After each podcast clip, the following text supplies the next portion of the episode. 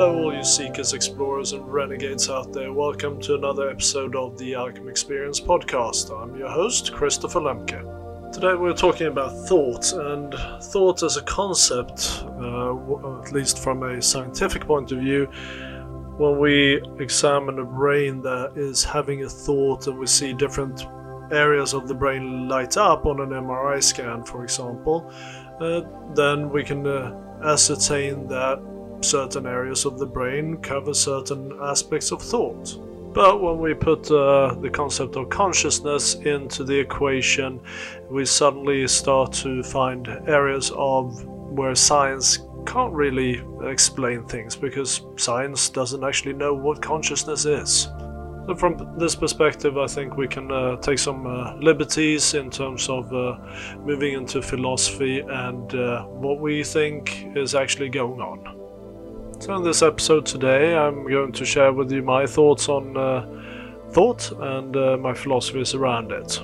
In addition to uh, the podcast, you always have uh, the show notes to go with it, and uh, in there I delve into some of the aspects as well. So feel free to read that as a uh, additional resource as well.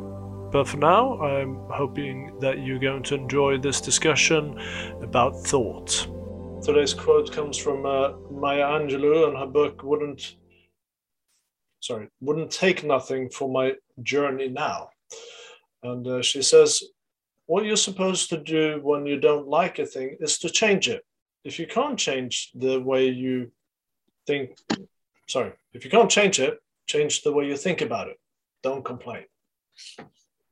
Now, the last bit that don't complain might be very uh, triggering to some, but uh, let's look at it in, in uh, detail as we progress. But uh, the the thought or the idea that we can change things by just shifting the way we think about it uh, will be uh, become apparent as we uh, we we start moving into the discussion in further depth.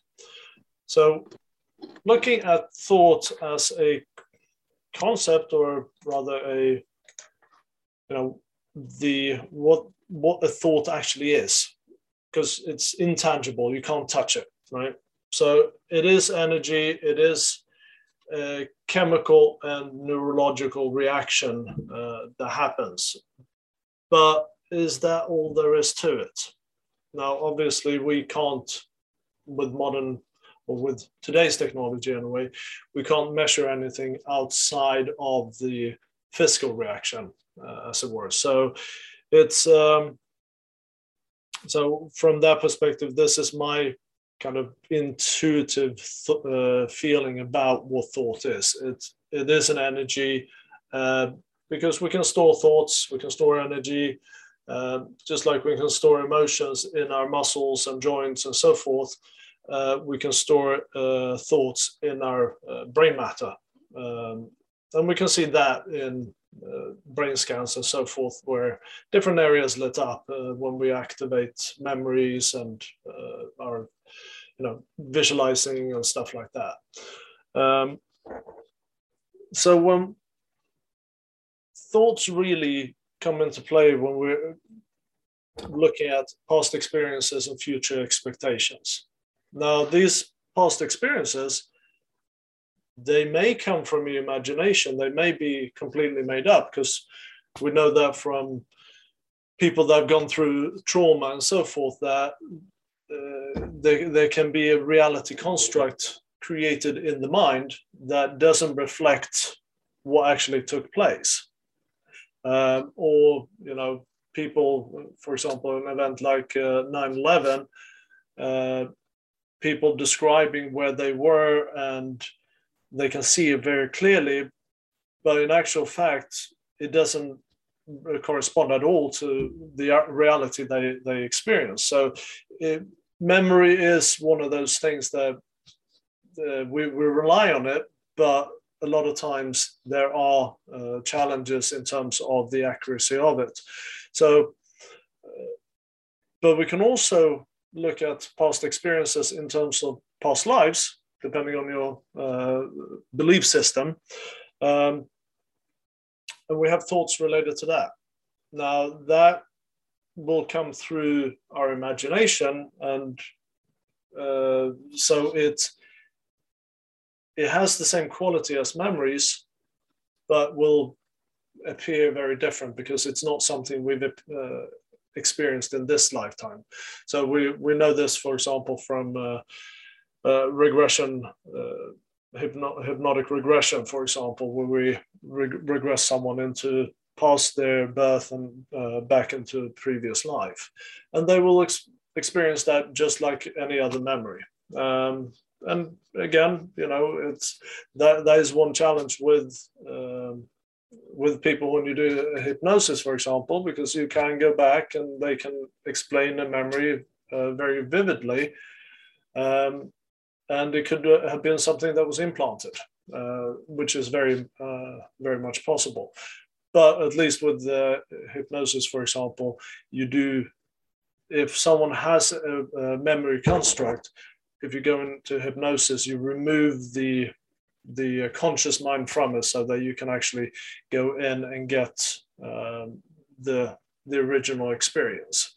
So if not no one has meddled with the original experience in terms of the memory in the subconscious then we can uh, bring forward the original thought as it were. Uh, so when we're looking at it the thought can also derive from fantasy and imagination and we can use this to our advantage or disadvantage. So thought can be used for, for ourselves and against ourselves. Um, when we look at future expectations, if you coming from a place of fear, then your future expectations are going to be reflected in that or reflected from that. And oftentimes we do look at the future or present experiences uh, through the lens of our past experiences. You know, if I have experienced this in the past, therefore it must be like this going forward. Uh, therefore, I have this expectation of this experience I'm going into. Uh, and of course, that's not, uh, not at all necessary that it is that way, but as human beings, we like to prepare ourselves for what is to come. And the only way we know to, how to do that is to use our past experiences. Um, and that can very much work to our disadvantage because a lot of times we take the negative route uh, when we look at uh, future experiences of uh, present and future experiences. When we look at thoughts in terms of learning, so now we can we're going into you know working with the thoughts to start uh, building up uh, the the kind of uh, memory bank and the uh, brain function as it were. Because learning uh, we know that from neurosciences that uh, if you're continuously learning you continuously build build up your brain power and your brain connections uh, I don't have the specific data on number of, of uh, connections that you uh, create when you learn a new detail, but I think it's like something like 1600 uh, connections or something like that. Um, and then if you don't use that information or you don't think about it, you don't act on it, you don't work with it, it can disappear within hours or days depending on what kind of uh, information it was, because our brain has its limitations in terms of the what we can consciously hold in our mind. Uh, if it is something that we've built into a habit, then we put it down into the subconscious and it stays there. Uh, and the subconscious has a much vaster uh, bank of uh, storage uh, that we can use. Uh, it is our conscious mind that we have uh, quite quite a lot of limitations with. Uh, so if we can uh, just tap into the subconscious, then we have a whole another uh, upgrade to work with. But uh, that takes a lot of practice. So we're not going to go into too much to that today, but uh, we will touch up on it. Um, one thing I wanted to also look at is feelings and emotions. Um, a lot of times we look at we kind of equate them to. Uh, but uh, in in my experience anyway, emotions are essentially what triggers thoughts, whereas feelings are triggered by thoughts. So if you have an emotion, it can be triggered by an experience, external experience, but a feeling is triggered by a thought or a memory or something. Uh, could be you're thinking about the future future event. Uh, say you're going up to speak in front of uh, a whole lot of people, and you have anxiety, a feeling of anxiety coming up, and that is then triggered by that thought of the experience you're about to have. Now, an emotion, it could be someone tells you tells you some bad news and you feel sad. So that's triggered by uh, the the information that comes in. The uh, so you're triggered by something external, and then that emotion can then trigger uh, a thought process. So keep that in mind as we move forward, uh, because we will touch up on that uh, as we go on here. Now, if you have any thoughts or any experiences you want to share while we're talking here, then just put your hand up and uh, I'll let you have the floor. Um, so when we're looking at learning, we're just going to go back to that for a bit. We work with our conscious mind, we work with our body, and our subconscious. So when you bring in new knowledge, and this is why it's important to put practices in place. Um, so knowledge you hold in your mind, right? So you learn something. Uh, you learn that you know the sun sun is hot. Um, now, if you spend a lot of time outside, you will then know that you will experience that, and you will feel that experience. So it goes from the mind knowledge to bodily experience, and then as you continuously uh, spend time out in the sun, you, you then build up a habit of it or your habit of knowing it. So it goes into the subconscious and you don't even think about it anymore. Unless it get, gets extremely hot and then you're like, oh my God, it's so hot today, right? But you're not walking outside and constantly thinking, sun is hot, sun is hot, sun is hot, right? It's, uh, it's just something we, we innately know at that point.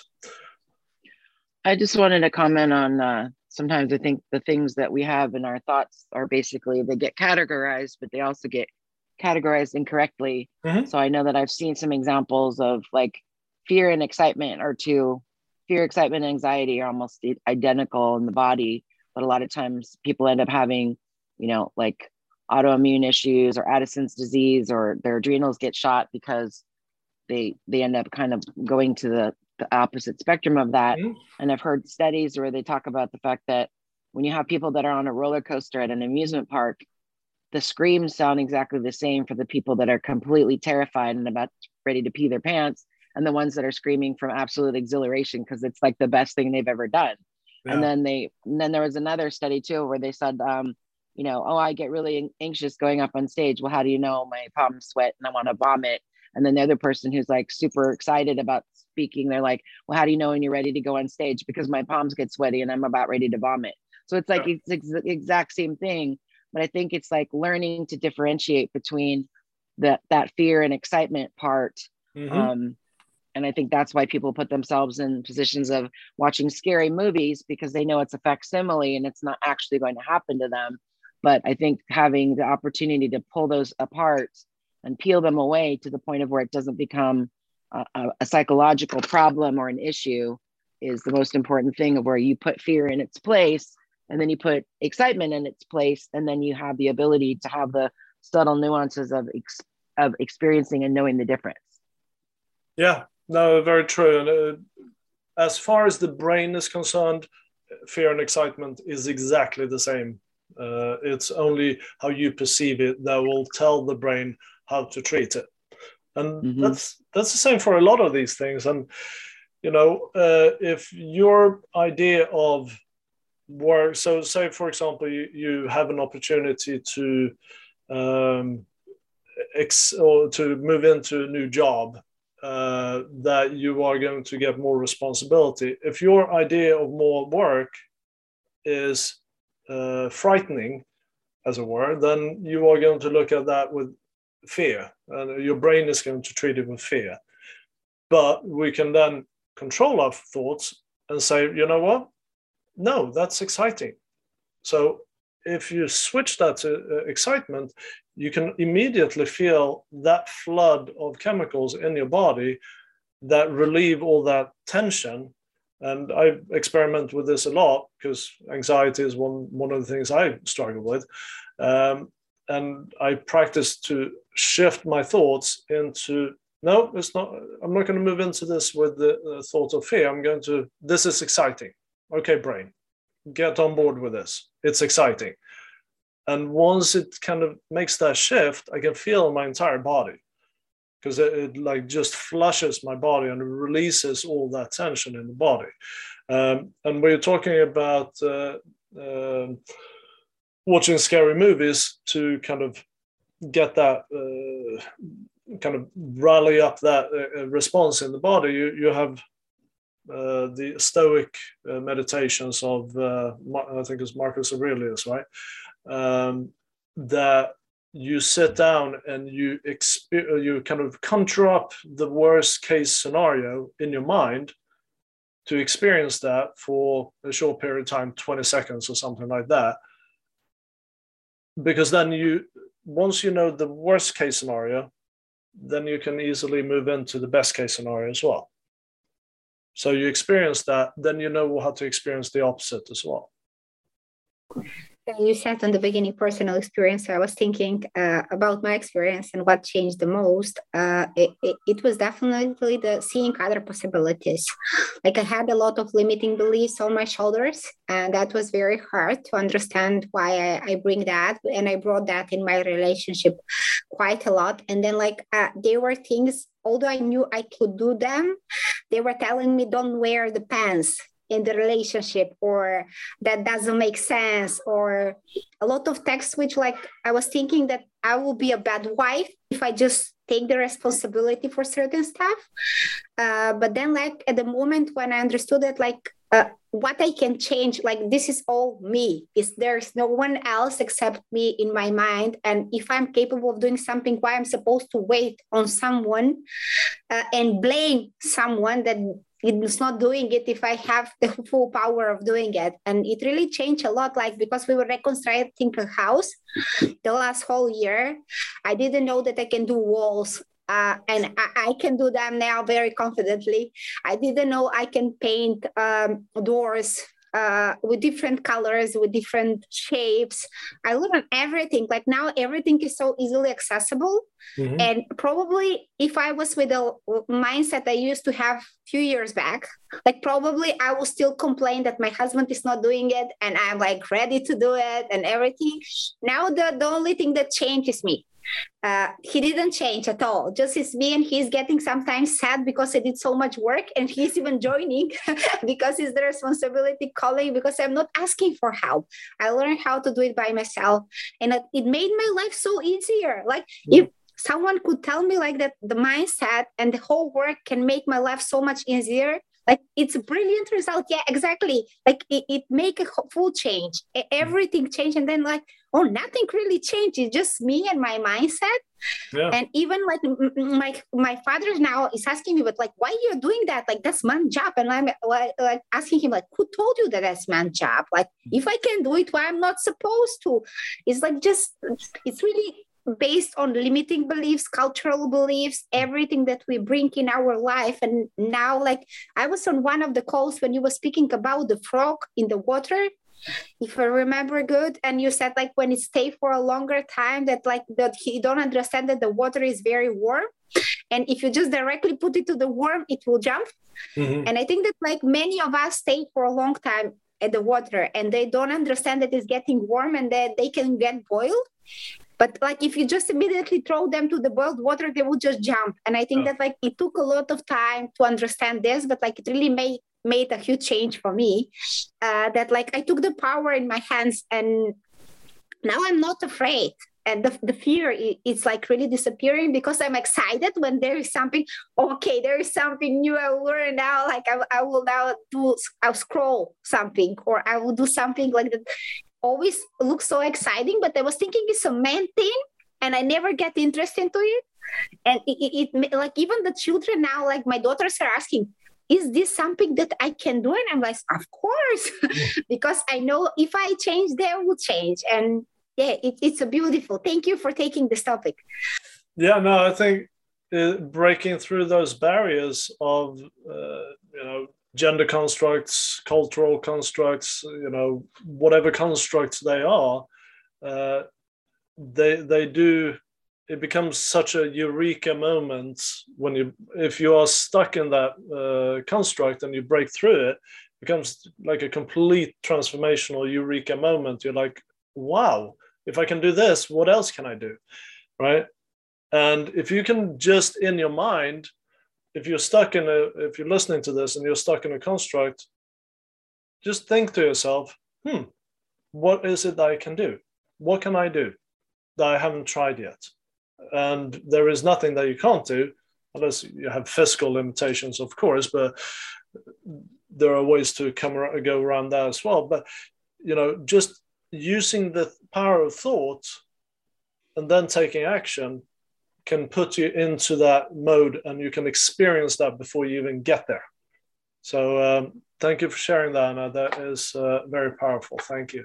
And I wanted to share something more because, like, while you were speaking, like at the back, I have paintings which are with the golden color, mm-hmm. and I really didn't like gold for a very long time. In my mindset, the gold was something that is not good, that is evil, although I know that is very valuable. But like uh, growing up in a Muslim country, I knew that culturally, the Muslim women, when they are getting divorced, they can take everything that they have on their hands uh, or something. That's why I was taught as a child. Mm-hmm. If that's true or not, I don't know. But like that's my limiting belief in a way.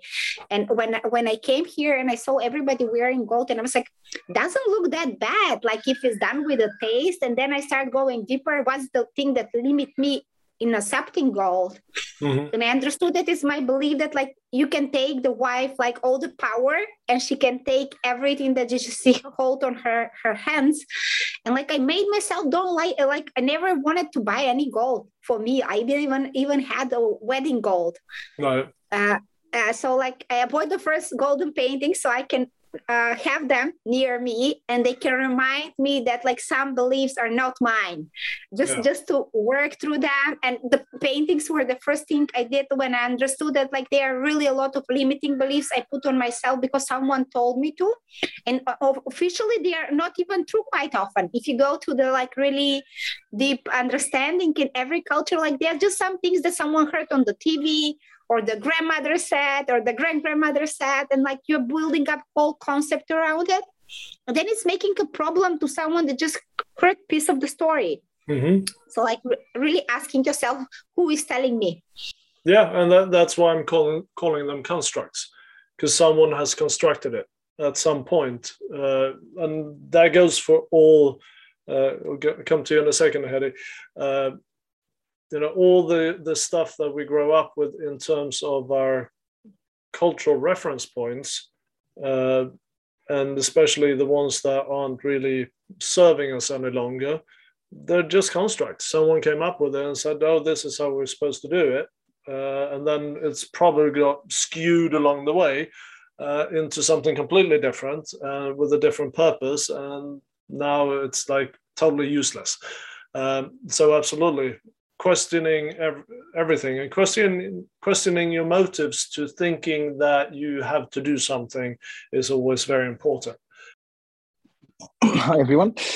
Yeah. Um, yeah just to pick up on what you just said um, so maybe before that i'll give you a quick summary. Within the last two months let's say i've been on this quest with everything related to the mind, the thoughts, uh, the change in itself, the, the, the inner, which led me to the inner discovery, which led me to the thought of the unstoppable question in my head, which is, um, who am I?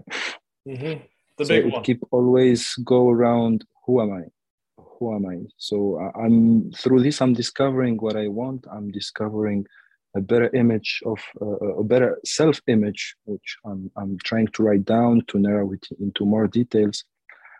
But it's just the question in, in itself, in a way, is so broad and I need some of these answers. It's like I'm, I'm, I'm, I'm my thoughts are, are just moving into a wall, basically. But I, I, I, I, I don't know how to go over it. And maybe this is my question: is um, what are your thoughts about this? Like, if we are on a, on a self discovery, uh, and this is really not an easy exercise at all, at least from my own experience.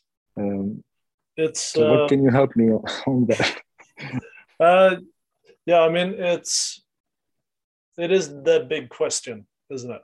Who am I? Mm. Uh, and I know Zen Buddhism, one of the mantras or one of the uh, yeah mantras they use when they meditate, and it's they in the inhale and outhale, uh, exhale, they do uh, uh, they do like on the inhale they go, "Who am I?" and on the exhale they go, "I don't know." Who am I? I don't know. Who am I? I don't know. And just go through that and to empty yourself of that that uh, feeling of not knowing who you are. Um, because then if you and that, that's oftentimes what we do in meditation you set an intention and then you release all expectations and then once you've released that you've released your thoughts as it were uh, then the answers come uh, come easier because now you've uh, released all that the tensions in your energy and your body to allow that uh, come through. Uh, so the if we seek our answers in our thoughts, then oftentimes we come up empty-handed because the answers rarely comes through your thoughts. Um, Indeed. now they can very well come uh, come through your thoughts in terms of uh, perhaps uh, you get a memory that you feel resonate with a question or an intention you had and with that memory you might have a, a feeling or something that like that is related so the thought uh, absolutely has a uh, has a has a role to play but when the thought brings with it judgment, that's when we have to watch out. Indeed, and um, what I learned recently is also is to which you guys mentioned earlier is to control my thoughts. Um, and that works quite well. It's um, it has brought amazing added value in my attitude. Uh, in little transaction to big one that I do on a daily basis it's just the attitude makes a whole difference. Uh, it helps me to control my thoughts uh, always in a positive mindset. Um, uh, but it's like even even in terms of um, like my desires let's say like I, I, look at them from a different angle and i look at them of how uh, changing myself like anna described earlier is to, to, to get the, the, the proper result and basically um, we become what we think about. So I keep pretty much saying that over and over and over. Um, but that leads the main question. Like really kind of again trying to see how to discover it more. Like it's like I feel like it's my purpose to know that, um, but I just don't know how to get to know that. yeah, it is one of those things that that's part of the journey of discovery. Um, if it was uh, as easy as someone saying this is who you are then uh, it wouldn't be much of a journey in the end so indeed. so it is a and uh, i know everybody on on this call have uh, are on a journey that of that discovery and it's really starting to pay attention to just what what's happening inside you you know what mm. are your internal senses feeding to you in terms of uh, feedback and mm. asking questions and, and being open to receiving the answers we'll go into this a little bit as we move along here, uh, Hedy, mm-hmm. if, uh, if, that's yeah, sure. okay. Thank you, Christopher. Yeah, sure. Uh, what we can look at also is, you know, asking the question, what is, you know, where does the thought come from? So we've already talked about, you know, the, the thought can be generated by an emotion, the emotion that triggers the thought, or a memory, which is a thought that then triggers a feeling. Um, but now the thought that seemingly comes from nowhere. It might be an idea, it might be uh, a thought that is coming from an intuitive space. So you have an uh, intuition that then triggers a thought. Now, where does that come from? There could be, uh, you know, if you look at these great inventors like uh, Leonardo da Vinci or uh, Nicholas Tesla or something like that, or Albert Einstein, the, it comes from somewhere, right? Now, I think, in my experience, in a way, it's the energy that we hold within ourselves, as in the energy we embody. So, the collection of our experiences, uh, attitudes, mindsets, perception, and so forth becomes the the totality of it becomes what attracts different experiences and uh, uh, thoughts and ideas. And that so the it's almost like the if we're looking at ideas that if i if i'm an energetic recipient or match for an idea that is kind of existing in the universe um, then that uh, idea can come to me, as it were. Now, there's the famous example I've used before, uh, where Michael Jackson called up his uh, manager at four o'clock in the morning and say, "Oh, we got to do this. We got to try this one out." And the manager will say, "Well, do we really need to do this at four o'clock in the morning?" And say, "Yep, absolutely, because if I don't do it, Prince is going to do it." So he was completely aware that the idea was not his unique idea. It existed with other people.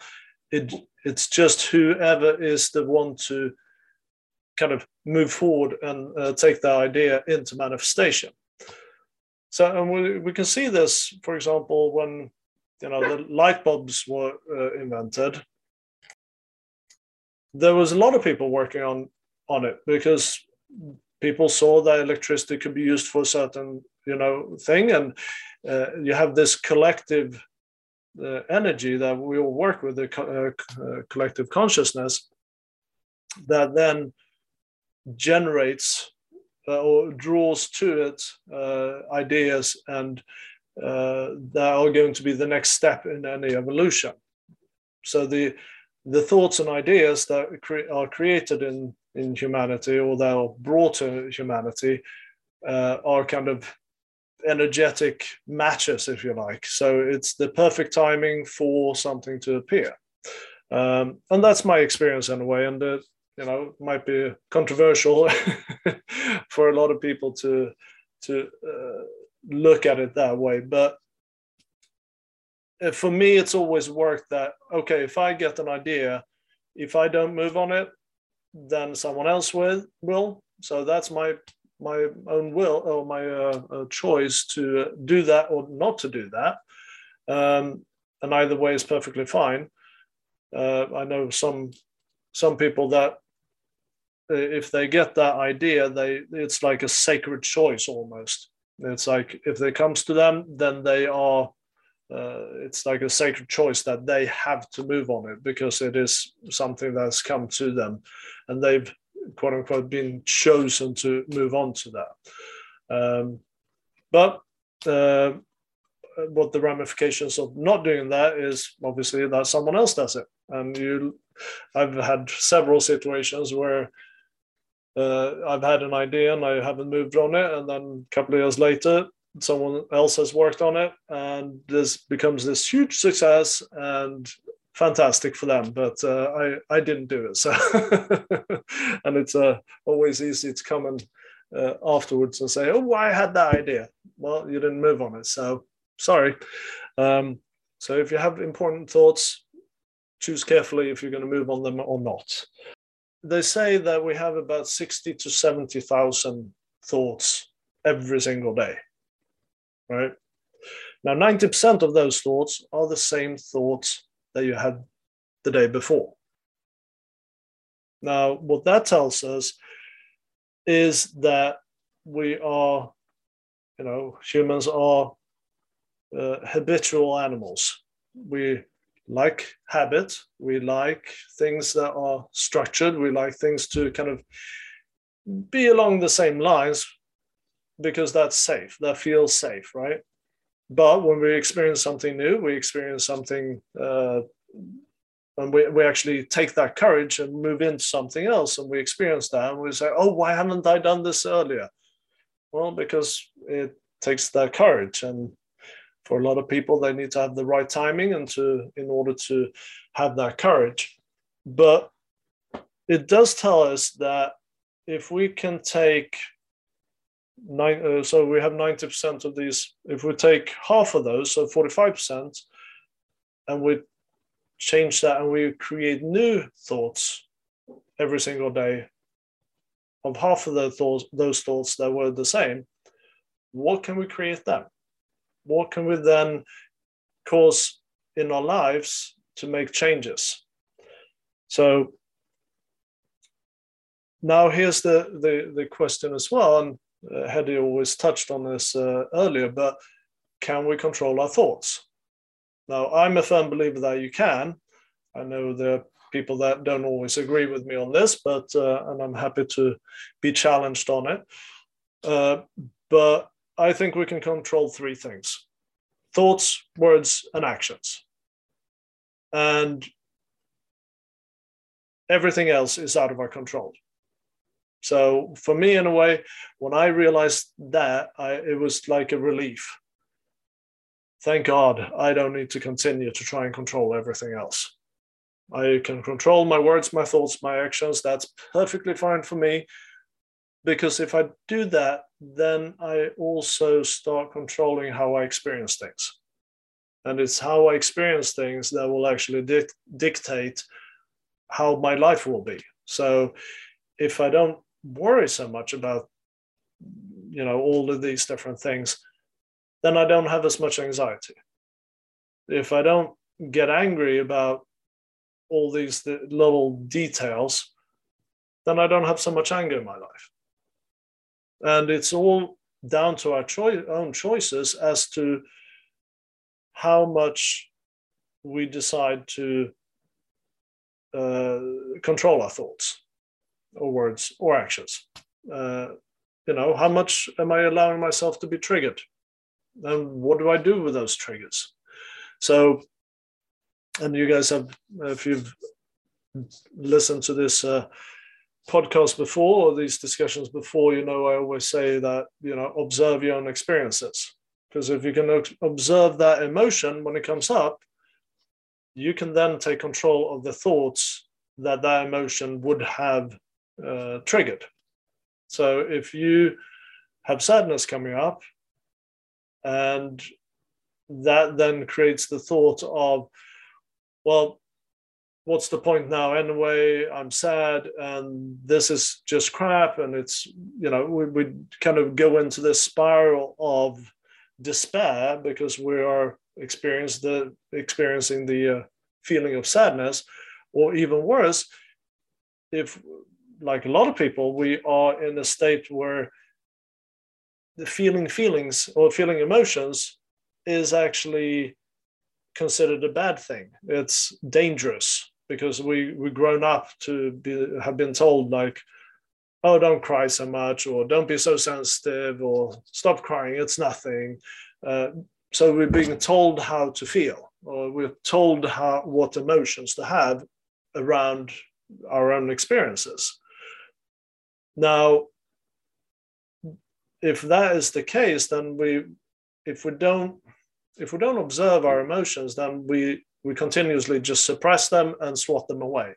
But if we observe them, we can actually take that uh, distance to the emotion and just allow ourselves to experience it. We can do that in a controlled fashion. Now, I'm not a proponent of um, creating happy thoughts for the purpose of, for the sake, uh, sake of happy thoughts in order to suppress emotions. Um, I'm more in, in, inclined to, if I have an emotion to come up and I observe it, I don't immediately go, oh, happy thought, I need to think happy thought. You know, I go into more of an inquisitive mode. Oh, I have anger coming up. Why is that? Where does this anger come from? And I engage in that kind of a line of questioning. A, it allows me to then uh, realize I can control my thoughts. B, it allows me to start that questioning we were talking about before, Hetty, that I might not receive an answer immediately, but if I'm open to the answer, I will know when I receive it. So that can then come through. Uh, if I ask, oh, I wonder where this anger comes from, perhaps a memory comes up of something I experienced as a child. If, and if I am open to that, I can then start working on that and healing that aspect of myself. Because the anger is obviously triggered by something on the outside, right?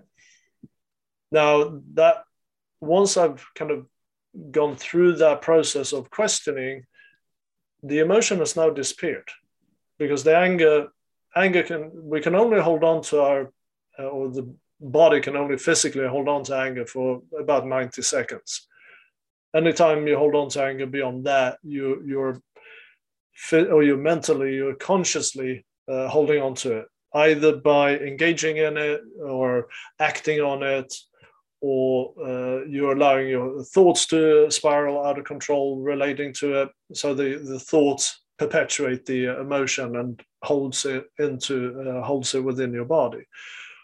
Now, once it's disappeared, there's no reason to engage with the animal. So now you are in a process or in a in a in, in a state where you can now say, okay, well, I've experienced that. That's fantastic. And I've asked these questions and hopefully I'll get the answer. What do I want to think now? What do I want to uh, experience within myself? So that's then a perfect opportunity to say, you know what?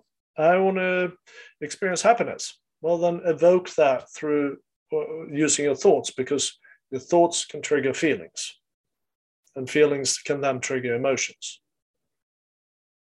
So it becomes a, a loop that you can use purely by just learning how to observe your uh, own experiences. So this is how you can then work on slowly but surely to shift the the weight of uh, those 60 to 70,000 thoughts um, that you have per day. How many of those thoughts are going to be the same as you had yesterday? Challenge yourself and say, you know what, I'm going to shift at least half of those to be new thoughts every single day. And that could be, you know, learning new stuff, uh, you know, like a lot of us do, do uh, quests on Mindvalley and, or, you know, watching YouTube videos or reading a book or something like that, because that then triggers new thoughts within yourself. And you allow yourself to uh, embody uh, more wisdom, more uh, more learning from that perspective, and you start to think new thoughts, and that will then trigger you to think, okay, well, if it's this way, what if it's uh, what could could this be different in that way too? And being part of the coaching that you did with Barbie, it was like really understanding my uh, energy and understanding the way I think and I behave that I have the full power uh, it made me understand like that like doesn't matter how many coaches you have how many courses you will do if you don't take the control over everything like nobody can do the work for you mm-hmm. like they can coach you they can give you directions but you're the one responsible and you need to do the work and i think that there is the big shift in each and uh, our lives and it's not one course it's not one um, like one person but it's multiple things that like will bring us to the road and we can understand. And your coaching with Barbie is like just this beautiful understanding on your own power and your own energy and that made like a huge shift for me because I allow myself. And I think the to allow yourself and start accepting yourself is the biggest way we all go this to the self-love mm-hmm. uh, which is very hard. Because like we can we can do for everyone everything except ourselves and then like if ourself is not fulfilled all the other things are wrong. So thank you for being part of my life and understanding the ways i can go because once i had the power over my energy and my courage and my decisions it like really started shifting everything around. So it's a just full power of the mindset. Thank you for that. No, thank you, Anna. I appreciate that. And uh, what Anna is talking about is the uh, Infinity Life that uh, Barbie and I co-founded together with uh, Tula, Tula Shivalingam. Um, and uh, yeah, it, it is very much that. And when, in my coaching practice, I always talk about, you know, people come to me and say, what should I do? And to me, it's like, well, I'm not you, so I can't decide for you what you should do. And they're like, well, you, you're, you know, you you you work with energy, you work with the psychic energy and all of that. You you can tell me what I should do. It's like, no, I can guide you towards the answer. I can guide you toward, give you the tools for you to discover this within yourself. But it's always within the individual, and it even when we do energy clearings or energy healing and stuff like that, if you're not ready to work on the healing yourself, all that energy is just going to come right back and it's all going to muddle up again. So, uh, if you're ready to do the healing within yourself, then you can take those steps. But that requires you to start thinking in a way that I can heal. Because a lot of times we think, oh, this is my lot in life, or this is how it is, or and that's all part of that's all thought. That is the energy of thought. And if you can shift that to say, you know what, I don't accept this. I don't accept feeling like this. Now, granted, there are things that are going to take a lot longer. There are people that are suffering from, you know, autoimmune diseases and uh, chronic illnesses and what have you. And that may be part of their journey in this lifetime. But then it's a matter of shift. How do I shift my uh, my relationship with this experience? And how do I, uh, you know, what are my thoughts relating to it? It's no different in terms of having a um, chronic illness or something like that, as opposed to someone like myself who's uh, often deals with anxiety or uh, you know depressive thoughts or something like that. How do i relate to it? What is my thought what are the thoughts that come up? When i feel down what are the thoughts that come up? And how can i work on myself to say you know what? No i don't accept this. I accept only that uh, that i can achieve stuff in my life for myself that is of a higher vibration than I'm uh, feeling right now. But that's through the thought. It's the thought that initiates it. And it's we'll talk about this in a minute here. I have some uh, ideas I'll share with you in terms of uh, working on that to help you to uh, shift um, shift your experiences. Um, so when we are looking at our own experiences, it is our perception, it's our attitude, it's our mindset. Um, and if we have a negative mindset about ourselves, then we are going to have negative experience, or we are going to experience things from a negative perspective. Um, and as far as I'm concerned, I always try to look at experiences as neither good nor bad. They are just experiences, or they, they are events for me to learn about myself. I don't need to judge them, good or bad. And if I can move out of that uh, feeling or the uh, mindset of judgment, then I can also start moving out of the mindset of judging others. Because if I start stop judging myself and my own experiences, then I will stop judging others as well. But it takes an active choice, an active thought to say, you know what, I'm going to stop judge, uh, judging myself. And once you realize that you have the power to do that, that can then become very powerful in shifting uh, you into a new paradigm.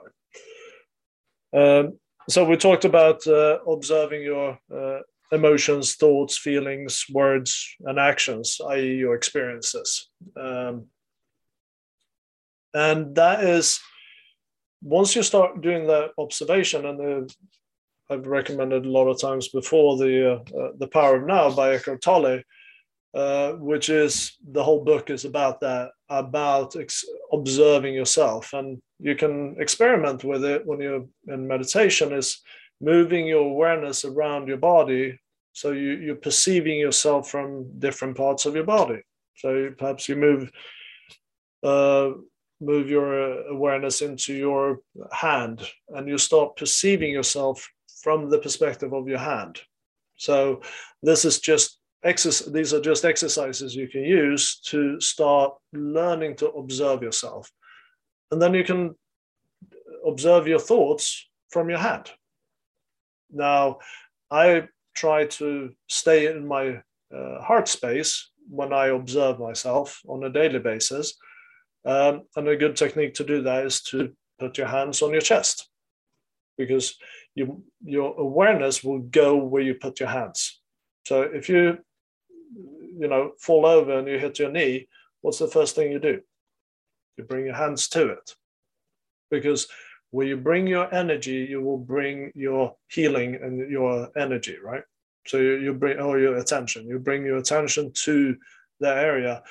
Uh, and you do that with a touch. So you're not walking around constantly thinking, I have a knee, I have a knee, I have a knee. It's when you put your hands there you, or when you bring your attention to it, it's like, oh, right, yeah, I have a knee. Um, so when you hit it, then you bring your hands to it. So it's the same thing, you put, bring your heart, hands to your heart space. Um, that can then allow you to observe, uh, you're not stuck in your thought process you you become the observer as opposed to the the thought. Uh, a lot of times we walk around and we we are actually we kind of walk around as the thought as opposed to the thinker. Uh, and I'd like uh, I'll challenge you to move into a uh, being an observer of your own thoughts, observer of your own experiences. Now, sometimes we can get stuck in a the kind of in a, in a, a cycle of the observer becomes the thinker. Then the trick is to become the observer of the observer of the thinker. So every time you get your thoughts kind of go into the where you are observing from, then you just move away and you observe from another place once you've done that enough, you are going to start opening up your consciousness to a completely different plane. Um, and that will happen quite naturally. So, good luck with that and enjoy that ride.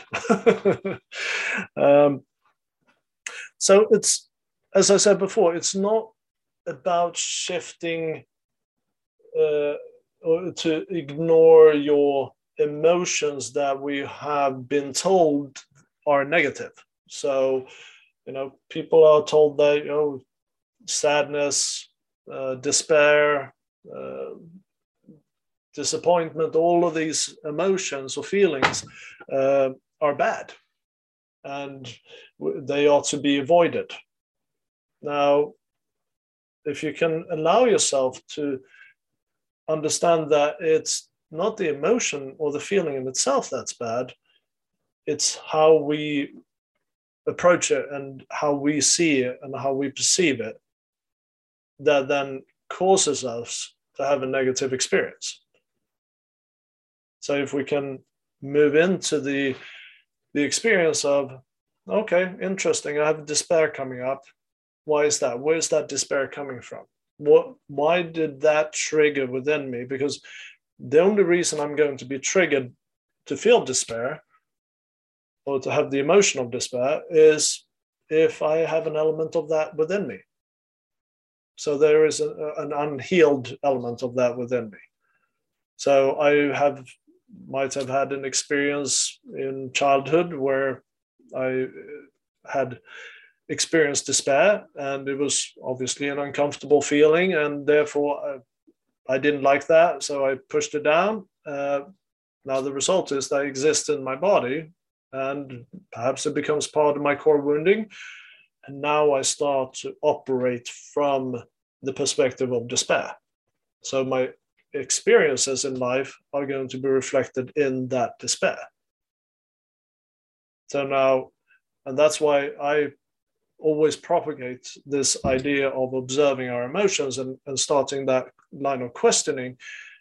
Because if you can then find it, because oftentimes it sits in our subconscious, we're not even aware of it, that we're operating from this perspective. So if I can become aware of it, then I can heal it. If I'm not aware of it, then I can't heal it.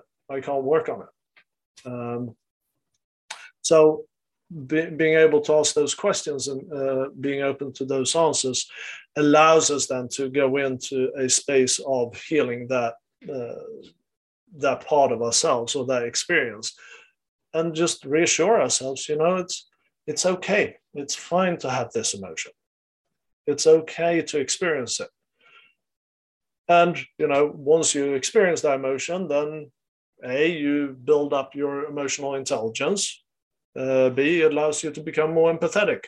Because now if someone else is experiencing despair and you didn't have a definition for this feeling of despair or emotion of despair, but now you have it, you can recognize that emotion with someone else and you can sit with them without feeling discomfort and just be there for them. So now, because you've taken care of yourself, you can now automatically take care of someone else. So you become uh, taking care of yourself becomes this part where you are actually taking care of others at the same time.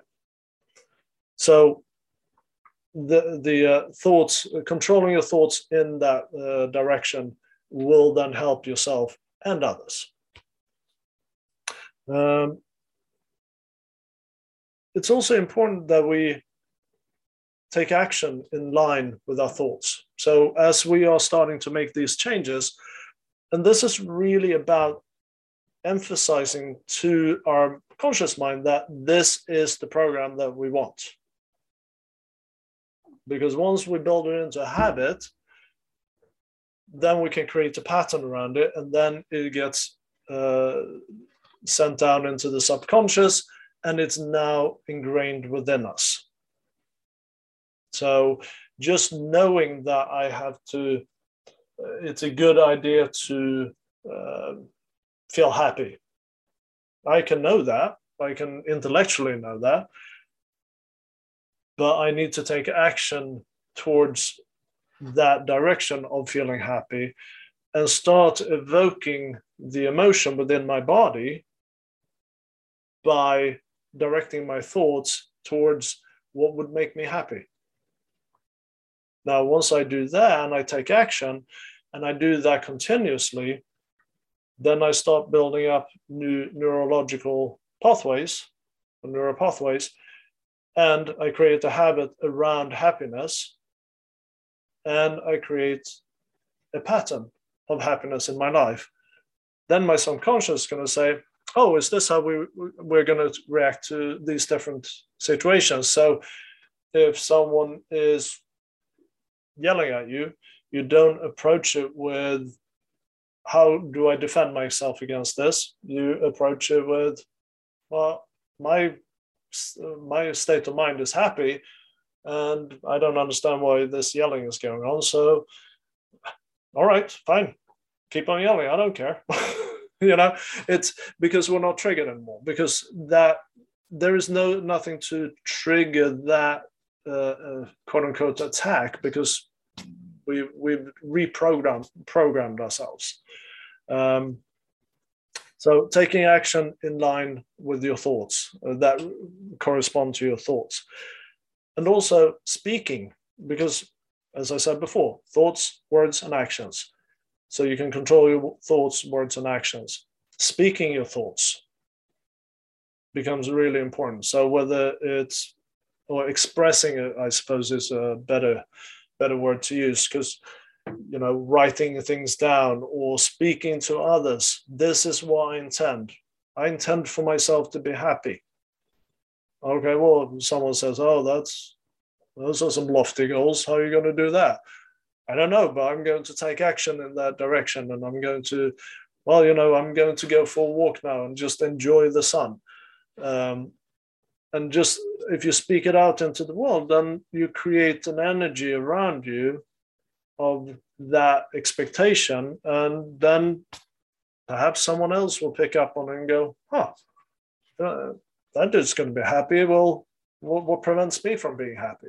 Oh, perhaps I'll go on a walk too. Can I join you?" Right. So we then again we create that it becomes the butterfly effect, right? you take you express something outwards and then that can then grow within others as well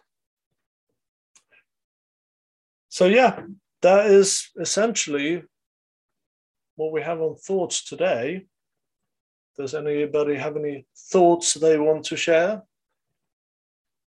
very clever that um,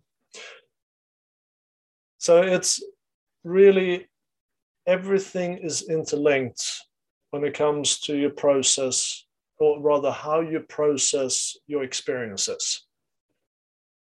And controlling one aspect of it, your thoughts, will then have an effect on everything else.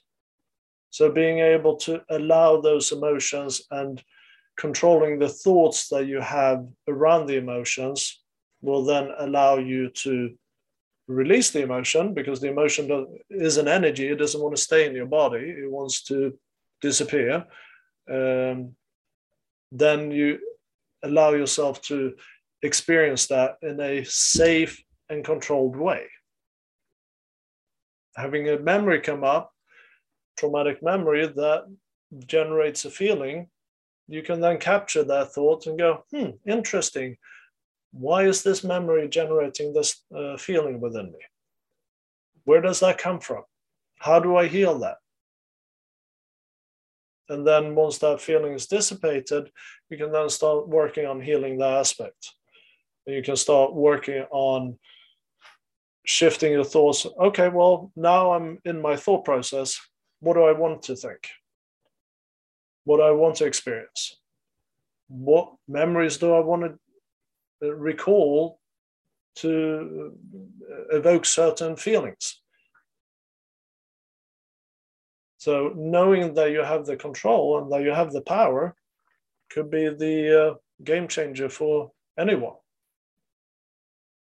But deciding that you do have that power is the first step.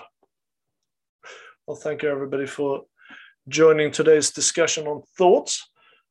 And uh, I wish you all a beautiful week ahead, and I will see you next week. Thank you all for coming and bringing your beautiful energies. It's always a pleasure. And uh, we'll see you next week. Have a good one. Well, hopefully, there was some uh, food for thought in this conversation and discussion. When we do come to understand that we control our thoughts, uh, there's always at that moment when that realization comes in, there is always that feeling of uh, regret, perhaps, for all the thoughts that one hasn't controlled. But uh, at the same time, we move into uh, an understanding that there's relief in that too, and that there's relief in the accountability of understanding the the choices that we could have made, but knowing that we can make other choices going forward when it comes to the thoughts that we have. Of course, there are thoughts that are more or less difficult uh, to control.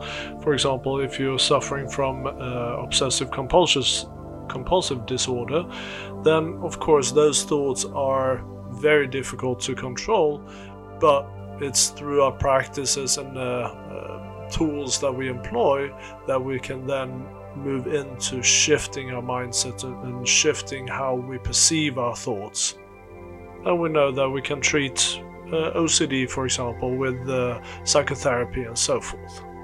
And of course, if we're in a situation that we have a thought that come in quite unannounced, that thought will of course be very difficult to control as well. But it's the thoughts that we have beyond that that we can then uh, direct in a direction that is comfortable and uh, that is beneficial to us. And if you work your practices and you practice mindfulness and so forth, those thoughts will then be more in line with uh, the mindset and the perception that you have. Uh, so it's essentially we fall down to our lowest level of preparedness. The better prepared you are, the better uh, you are going to be able to control those thoughts. Oftentimes, these situations are uh, things that reside in our blind spots and uh, we're not consciously aware of them. And that's where working with a coach might uh, be beneficial. And that's essentially what we do is that we help identify things that are in our blind spots. So if you feel that you know working with a coach might be uh, something for you, then uh, please do visit our website, uh, thealchemyexperience.co.uk, and click on the link to uh, book a 30 minute free consultation. And if I don't see you there, then I hope to see you back here next week for a new episode of the Alchemy Experience podcast. And uh, in the meantime, take care of yourself and have a good one.